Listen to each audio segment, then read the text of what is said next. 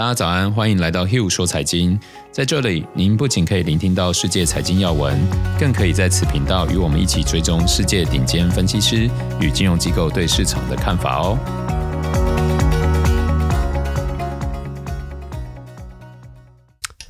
大家早，我是 Hugh，今天是三月十七号，星期三。今天再来跟大家聊聊疫情的状况，以及我们一直请大家避免的中国债市最近出了什么问题哦。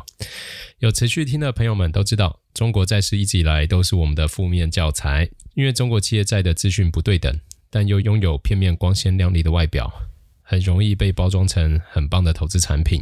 许多人一不注意就会大举的买入。我在第二十五集的时候，如何脱离投资陷阱，有很深入的聊到这个话题，希望大家有空务必再去听一下。当时我提到两点必须注意的，第一点就是商品认知不足以及承担过高的风险。记得当时我举的例子是中国企业债评级的弊端。而最近这个现象果然又出现了。中国证券业协会发布的报告显示，作为中国十三家主要信用评等公司之一，东方金城所评 AA 级的公司在去年一年违约率高达一点九六个 percent，AA 级则是零点三八个 percent。评级越高，应该是要越安全，但是在中国却不是这样的。评级高的违约率反而比较高，同样的状况也发生在我们提过的大公国际身上，可见这并不是中国的少数哦。长期以来，中国平等公司一直因为评级虚高而或太晚发现信用风险而备受诟病，他们顶多受到一些惩处，但是主导中国债券评级的地位却不为所动，导致整个债券市场的风险非常的不透明。评级虚报到什么程度呢？有分析师就认为，中国 AA 级债券甚至没有投资等级。在美国，AA 级债券理论上对应的就是像我们大家耳熟能详的苹果、Amazon、Visa 等这样大型的公司。相比之下，真的是天差地远。报告中浮现问题的，我想不止一个。在去年违约的二十三家公司当中，其中的十四家在违约的六个月前都没有被下调评级。或者是调整展望，剩下九家公司在违约一个月前都没有被评级公司发出警告。现在还是有很多人冲着中国债券的高收益名目就投入资金，买的可能是单一债券，也可能是债券型基金。如果你买的是这二十三家的债券，那可以说是毫无准备的就要面临违约了，暴露的风险程度比想象中还要来得高。其实看专业机构也可以明白这一层的道理。海外的投资机构购买中国国债可以说是毫不手软，但是他们多数都会回避中国的企业债市场。关键原因就是连他们都没有信心不踩雷。我们频道早期就介绍过标普的信用评等，是国际公认最有公信力的评级机构之一。而在去年第四季获得评级的三千多档中国债券当中，只有四档获得标普评级。这正是我们一直以来提醒大家的重点。希望大家在购入之前还是要多加注意哦。不要这个因为不错的收益就觉得我不会那么衰啦，侥幸心态在投资市场里面是最要不得的哦。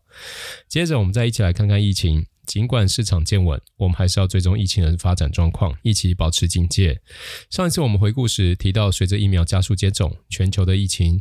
逐渐好转，但是在不同区域还是有所差异。在南美洲，尤其巴西的新增案例一直没有衰退的迹象，甚至到了近期又开始增加了。而最近的疫苗状况更成为大家关注的焦点，因为在全球各地都出现阿利斯康疫苗的灾情。数据显示，阿利斯康疫苗可能会引发严重的血栓，为此，包含德国、法国等欧洲国家纷纷暂停使用该疫苗，也间接了延误接种的速度。上周从意大利开始，欧洲病例开始有上升的趋势，不仅让意大利再度重启管制。也迫使欧洲药品管理局出面背书。他们提出的数据显示，在五百万剂阿利斯康疫苗当中，只有三十位有出现凝血状况。这样的比例无法证明是接种所导致的，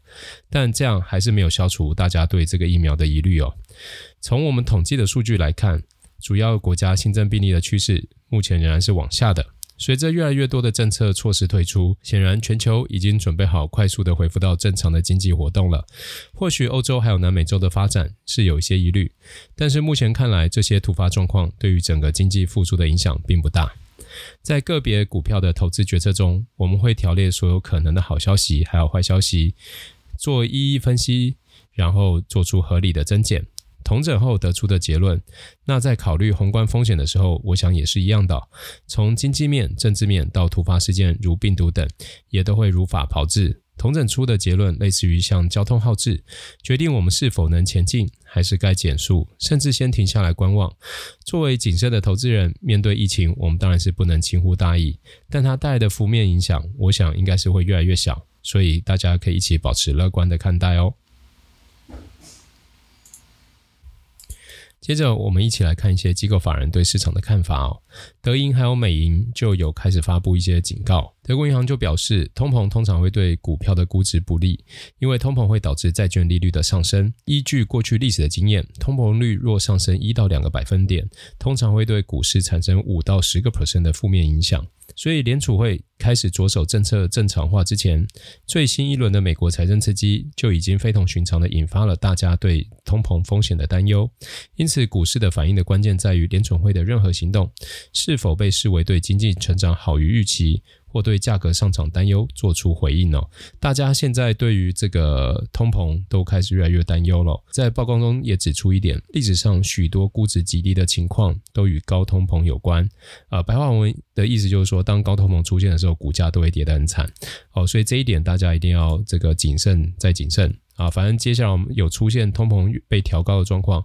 大家一定会从市场上反映到，然后我们也会跟大家讲。再来，我们看到美银三月份有一份全球基金经理人调查显示，如果十年期国债殖利率进一步升到两个 percent，可能会引发股市超过十个 percent 的修正哦。这也是对通膨这个疑虑产生的反应哦。在报告中也指出，目前这个科技板块的仓位缩减是来到十五年来最大的幅度，然后能源以及银行类股的板块反而是增持创下。二零一八年以来最大的这个增持，但是做多科技类股仍然是全球最拥挤的交易。再来是做多比特币以及做多 ESG 类股哦。从美银采访的专业经理人受访者中，目前只有十五个 percent 的投资者认为美国股市是泡沫，有二十五个 percent 认为是牛市初期，有五十五个 percent 是认为是已经来到牛市的后期哦。曾经在 Pinko 管理全球最大的债券基金传奇投资人。Bill Gross，他指出，他正在开始做空美国国债，预计未来几个月美国通膨率可能会升到三到四个 percent，这是一个非常高的对通膨预期数字哦。大和证券将阿里巴巴、腾讯、京东、网易等列为中国互联网股票首选，主要是因为中国的科技类股近期遭到大量的抛售，该行认为这些股票估值具有不错的吸引力。桥水联席首席投资官表示。通膨螺旋式上升将迫使联准会提前加息。